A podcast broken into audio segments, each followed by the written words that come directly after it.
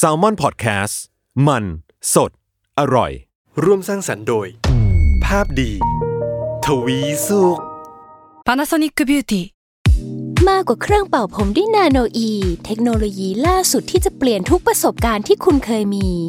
นาโนอีมอยส์เจอร์พลัสเพิ่มความชุ่มชื้นให้เส้นผมหลังใช้งานมากขึ้นถึง 18 เท่า พร้อมชะลอการเฟดของสีผมสำหรับคนชอบทำสีผม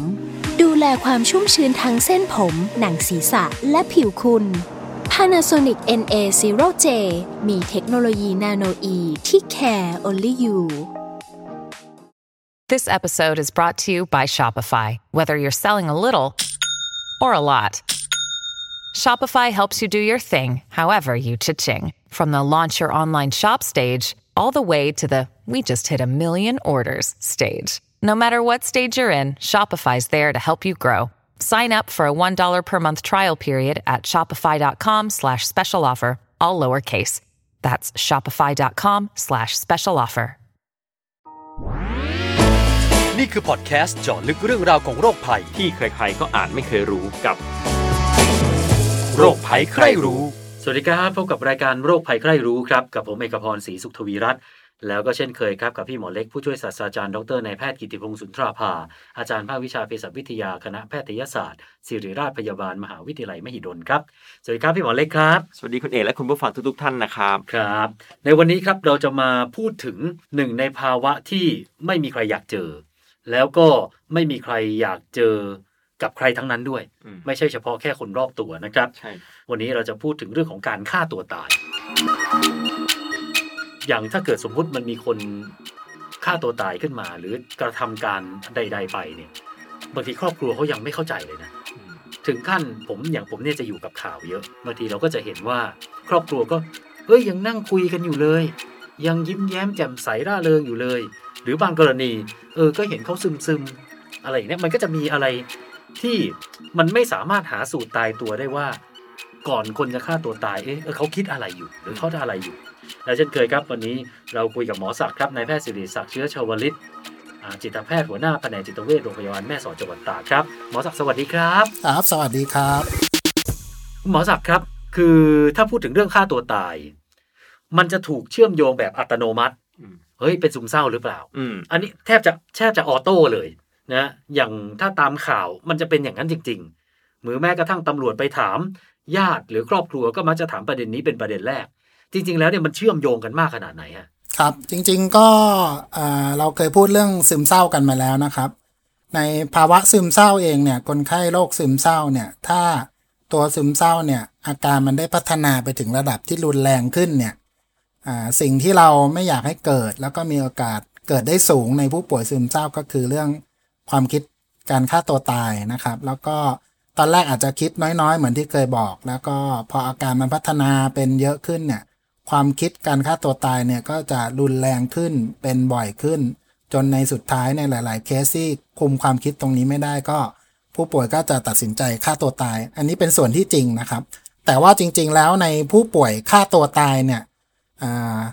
ซึมเศร้าเนี่ยเป็นโรคหนึ่งที่ทำให้มีโอกาสที่จะเกิดการฆ่าตัวตายได้ แต่จริง ๆ แล้วเนี่ยไม่ใช่มีแค่ซึมเศร้าโรคเดียวนะครับ ที่ว่า อ่าจะต้องเป็นโรคซึมเศร้าแล้วจะต้องฆ่าตัวตายจริง ๆ มันมีภาวะหรือมีโรคอื่นอีกหลาย ๆโรคที่อาจจะทำให้อ่าคนตัดสินใจที่จะฆ่าตัวตายได้ครับ ครับ แล้วในแง่ของแนวโน้มความเสี่ยงนอกจากเรื่องของการซึมเศร้าแล้วเนี่ยมันมีปัจจัยอย่างอื่นอีกไหมฮะที่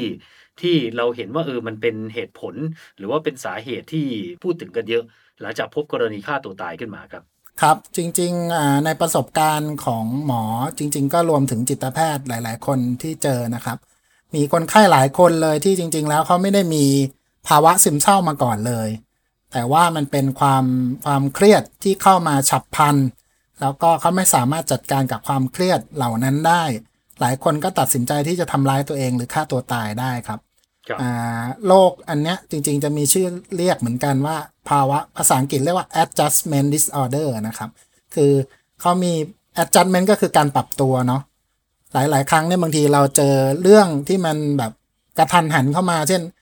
คุณผู้หญิงบางคนเนี่ยก็คบกับแฟนดีๆ อยู่ๆ ไปเปิดไลน์เจอว่าเอ๊ะแฟนเราแอบไปคบกับคนอื่น แล้วก็เจอแบบฉับพลันเนี่ย บางทีเขาไม่ได้เป็นซึมเศร้ามาก่อนนะครับ แต่พอเจอความเครียดตรงนี้แล้ว เขาจัดการไม่ได้เนี่ย หลายคนก็เลือกที่จะทำร้ายตัวเอง และเมื่อทำร้ายตัวเองสำเร็จก็เกิดกันก็คือการฆ่าตัวตายสำเร็จขึ้นได้ครับ ครับ ผมไปเห็นสถิตินะฮะอันนี้ผมไม่แน่ใจว่าสถิตินี้เนี่ยมันมันถูกต้องชัดเจนหรือเปล่า เป็นข้อมูล บอกว่าในปี 63 อัตราการฆ่าตัวตายของไทย อยู่ที่ 6.34 ต่อประชากร 1 0 0 0 0แสนคน ก็คือพูดง่ายๆเฉลี่ย ชั่วโมงหนึ่งเนี่ยจะมี 6 คน ที่พยายามจะฆ่าตัวตาย ฆ่าตัวตายสำเร็จปีหนึ่งเนี่ยอยู่ที่ประมาณ4,000ถือว่าเยอะมากนะไอไอตัวเลขตรงนี้เนี่ยผมไม่ได้ได้ข้อมูลมาผิดใช่ไหมฮะพี่หมอศักดิ์อ่าถูกต้องแล้วครับอ่าอัตราเฉลี่ยการฆ่าตัวตาย โดยที่ผ่านมาของประเทศไทยก็จะอยู่ประมาณนี้นะครับ ก็คือใน1นึ่งแสนคนเนี่ยจะมีคนฆ่าตัวตายสำเร็จประมาณ 6 คนนะครับ คืออย่างอย่างคนไทยเนี่ยสาเหตุมันคืออะไรฮะ ความเครียด ภาวะเศรษฐกิจ หรือว่า ทางสังคมที่มันบีบคั้นหรือว่าอะไรยังไงฮะอืมจริง ๆ ก็คงมีปัจจัยหลาย ๆ อย่างร่วมกันแต่ว่าอันแรกอย่างที่บอกก็อ่าตัวโรคเองในภาวะทางจิตที่เป็นโรคเนี่ยเช่นซึมเศร้า ภาวะอ่าการปรับตัวไม่ได้นะครับหลายคนเหมือนเทปก่อนๆที่เราพูดเนี่ยติดสุราการติดสุรานานๆเนี่ยบางครั้งก็ทำให้ติดจนเกิดภาวะซึมเศร้าได้ หรือติดสุราบางคนเนี่ย มีอาการหูแว่วประสาทหลอนเนี่ยก็ได้ยินเสียงที่สั่งให้ฆ่าตัวตายได้ อันนี้คือภาวะทางจิตนะครับ อันนี้อาจจะเป็นเรื่องเศรษฐเศรษฐกิจหรือภาวะทางสังคมเนี่ยก็มีส่วนที่อาจจะทำให้อ่าการฆ่าตัวตายเนี่ยสำเร็จได้มากขึ้นอ่าเช่นถ้าเราต้องปฏิเสธไม่ได้ว่าตอนนี้ภาวะของบ้านเมืองเราเนี่ยอยู่ในภาวะโรคระบาดเนาะอ่ายิ่งช่วงอาทิตย์สองอาทิตย์ที่ผ่านมาเนี่ยเรื่องเรื่องโควิดเนี่ยก็ดูทึมทึม อึมอึมเราก็รู้สึกมนมนๆอย่างเงี้ยนะครับ ภาวะแบบเนี้ยอ่าก็อาจจะเป็นตัวหนึ่งที่อ่ากระตุ้นให้การคนที่อาจจะคิดอยู่แล้วว่าอ่าอยากจะฆ่าตัวตายหรืออ่าอยากจะทำร้ายตัวเองเนี่ยไอ้บรรยากาศพวกนี้มันอาจจะเป็นส่วนเสริมให้คนเหล่านี้ตัดสินใจทำมากขึ้น รวมถึงบางทีคนที่มีความคิดอยู่บ้างแล้ว พอเห็นข่าวว่ามีคนฆ่าตัวตายสำเร็จอ่า คนที่ฆ่าตัวตายสำเร็จเนี่ยก็มีความเครียดคล้าย ๆ กันอย่างเงี้ย มันก็อาจจะทำให้เขาตัดสินใจฆ่าตัวตายได้ง่ายขึ้นอ่าในบางประเทศอย่างที่เกาหลีเนี่ยเขา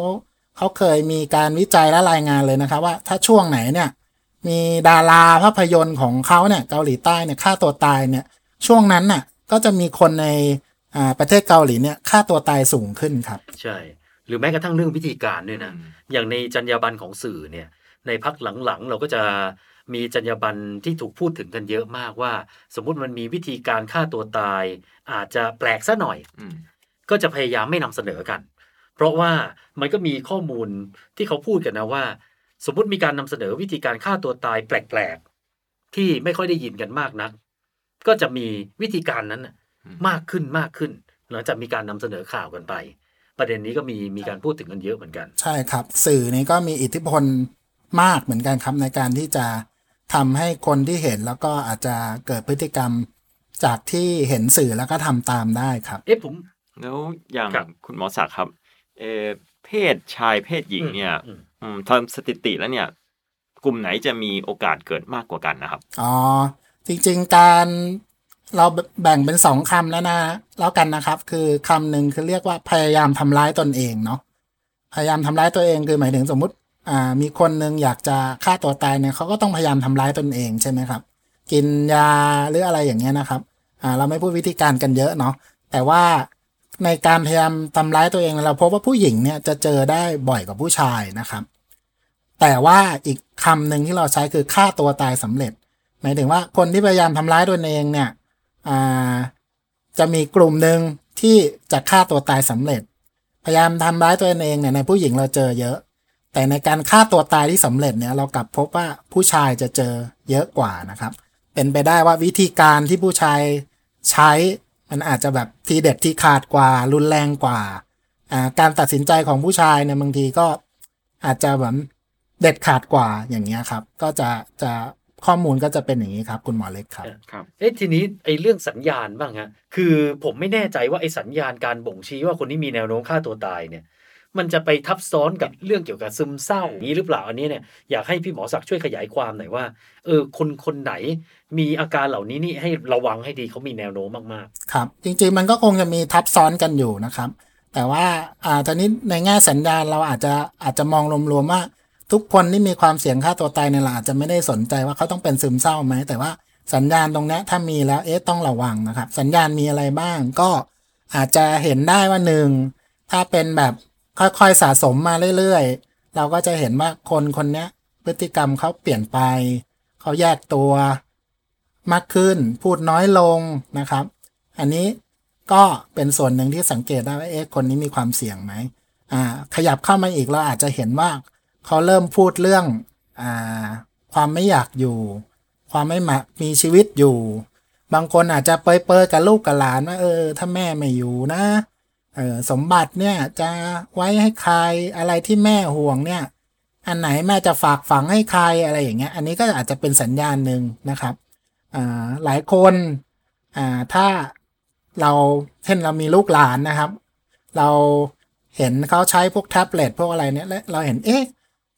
เขาอาจจะเปิดแท็บเล็ตหรืออะไรทิ้งไว้เนี่ยเขาเริ่มไปเซิร์ชหาวิธีไว้เอ๊ะ ทำยังไงเราถึงจะจบชีวิตได้ มีวิธีการอะไรบ้างศึกษาเรื่องพวกนี้เยอะขึ้นอย่างเงี้ยนะครับ อันเนี้ยมันก็จะเป็นสัญญาณที่บอกได้ไว้ เอ๊ะ คนกลุ่มเนี้ยน่าจะมีความเสี่ยงในการที่ทำทำร้ายตัวเองหรือฆ่าตัวตายได้ครับๆคือเราต้องแบบเขาเรียกอะไรซอกแซกหน่อยใช่ไหมต้องแบบอ่าไปสอดคส่อล้างยๆอย่าดูงแลนั้นนะครับเยอะหน่อยนะฮะทีนี้เนี่ยอีกอีกขออีกกลุ่มหนึ่งบ้าง กลุ่มที่อาจจะเคยพยายามฆ่าตัวตายแล้วอืม แต่ไม่สำเร็จนะ แล้วคราวเนี้ยผมเชื่อว่าถ้าเกิดคนใกล้ชิดเราเป็นแบบนี้เราจะยิ่งกังวลกันเข้าไปใหญ่ อย่างนี้เนี่ยเราจะต้องดูแลเขาแล้วก็สอดส่องดูแลเขายังไงไม่ให้เขาทำซ้ำอีกอะอ๋อครับ ก็ในกลุ่มที่พยายามทำร้ายตัวเองเนี่ย เมื่อเขากลับมาสู่ระบบคือกลับมาอยู่บ้านเราแล้วเนี่ย สิ่งที่เราจะช่วยได้ก็คือหนึ่งโอเคเมื่อเมื่อหลายคนพยายามทำร้ายตัวเองเข้าไปอยู่ในโรงพยาบาลแล้วเขาได้รับการวินิจฉัยมีทีมงานทางสุขภาพจิตดูแลแล้ว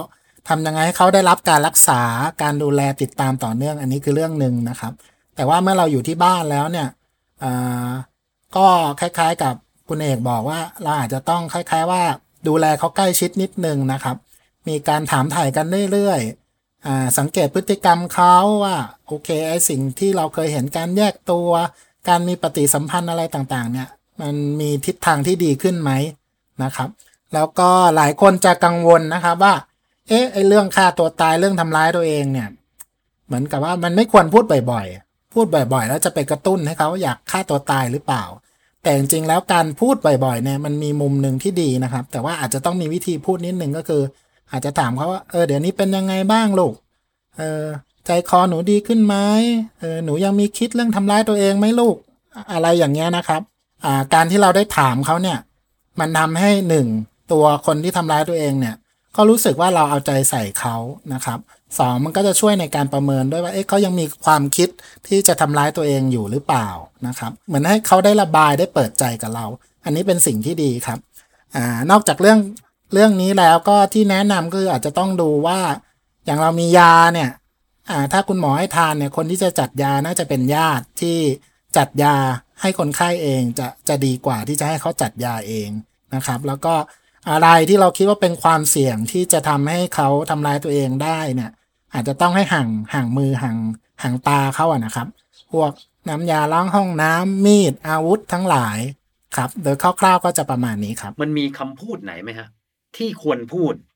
กับคนกลุ่มเสี่ยง หรือไม่ควรพูดเลยคำพูดไหนไหมฮะอืมเออสองคำสองสองคำถามนี้ อืมคำพูดที่ที่ที่ที่น่าจะพูดก็ อ่าจริง ๆ มันไม่ใช่คำพูดแบบตายตัวนะครับ แต่อย่างอย่างที่หมอบอกก็คือเป็นคำพูดที่แสดงให้เขาเห็นว่าเราเอาใจใส่เขาเราห่วงเขานะครับ ก็ก็อย่างที่พูดไปเมื่อกี้ แต่ว่าคำพูดที่ไม่ควรพูดอ่าจริง ๆ ก็จะมีได้ยินคำพูดแบบนี้บ่อย ซึ่งซึ่งซึ่งอาจจะเป็นคำพูดที่ทำให้เกิดความรู้สึกแง่ลบกับตัวคนไข้ได้ เช่นว่า เออเรื่องนี้ ทุกคนก็มีทางออกนะไอ ความตายเนี่ยมันเหมือนกับว่า ไม่เห็นจะต้องคิดเลย ชีวิตมันไม่มีอะไรหรือไงถึงจะคิดต้องฆ่าตัวตายอะไรแบบนี้ครับ ซึ่งบางทีคนพูดน่ะ ลึกๆ ก็อาจจะเหมือนกับว่า เจตนาดี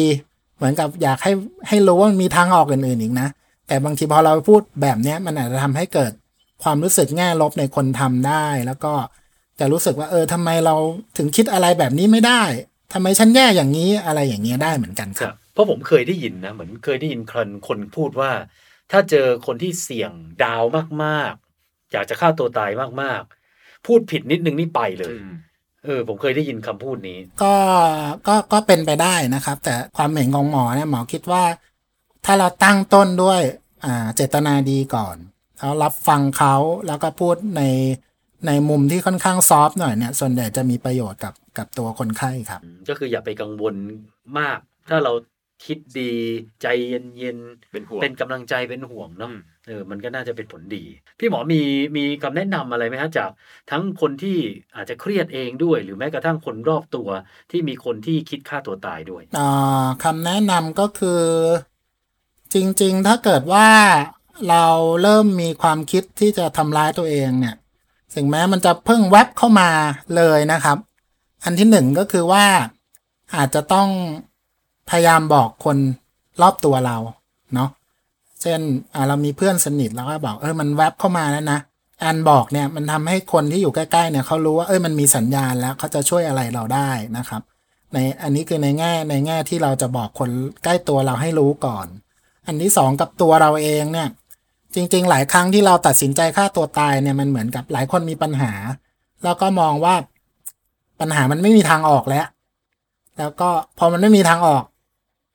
มันก็คือมีทางเดียวคือการฆ่าตัวตายนะครับ ตรงเนี้ยทำยังไงให้เหมือนกับพอเราพอเราคิดขึ้นมาแล้วว่าเราอยากจะฆ่าตัวตายเนี่ยทำยังไงให้เราหยุดความคิดนั้นก่อน แทนที่จะกระโจนลงไปในการฆ่าตัวตาย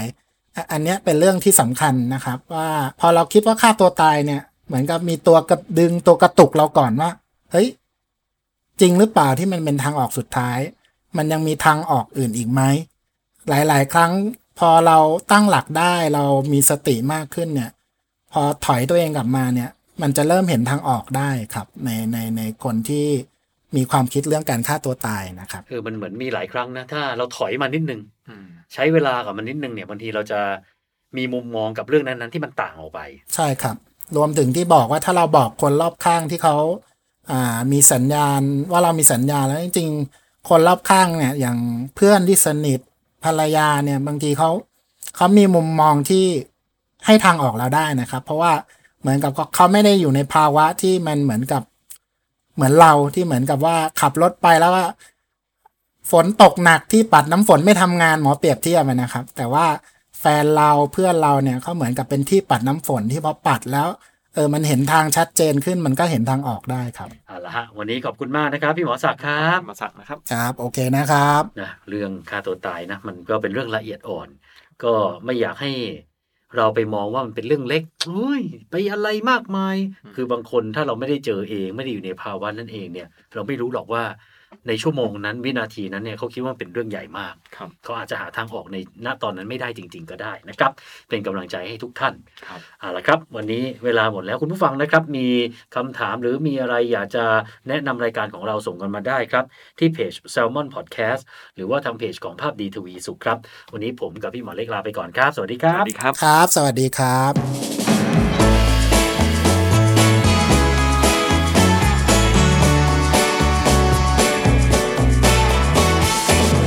คภัยใครรู้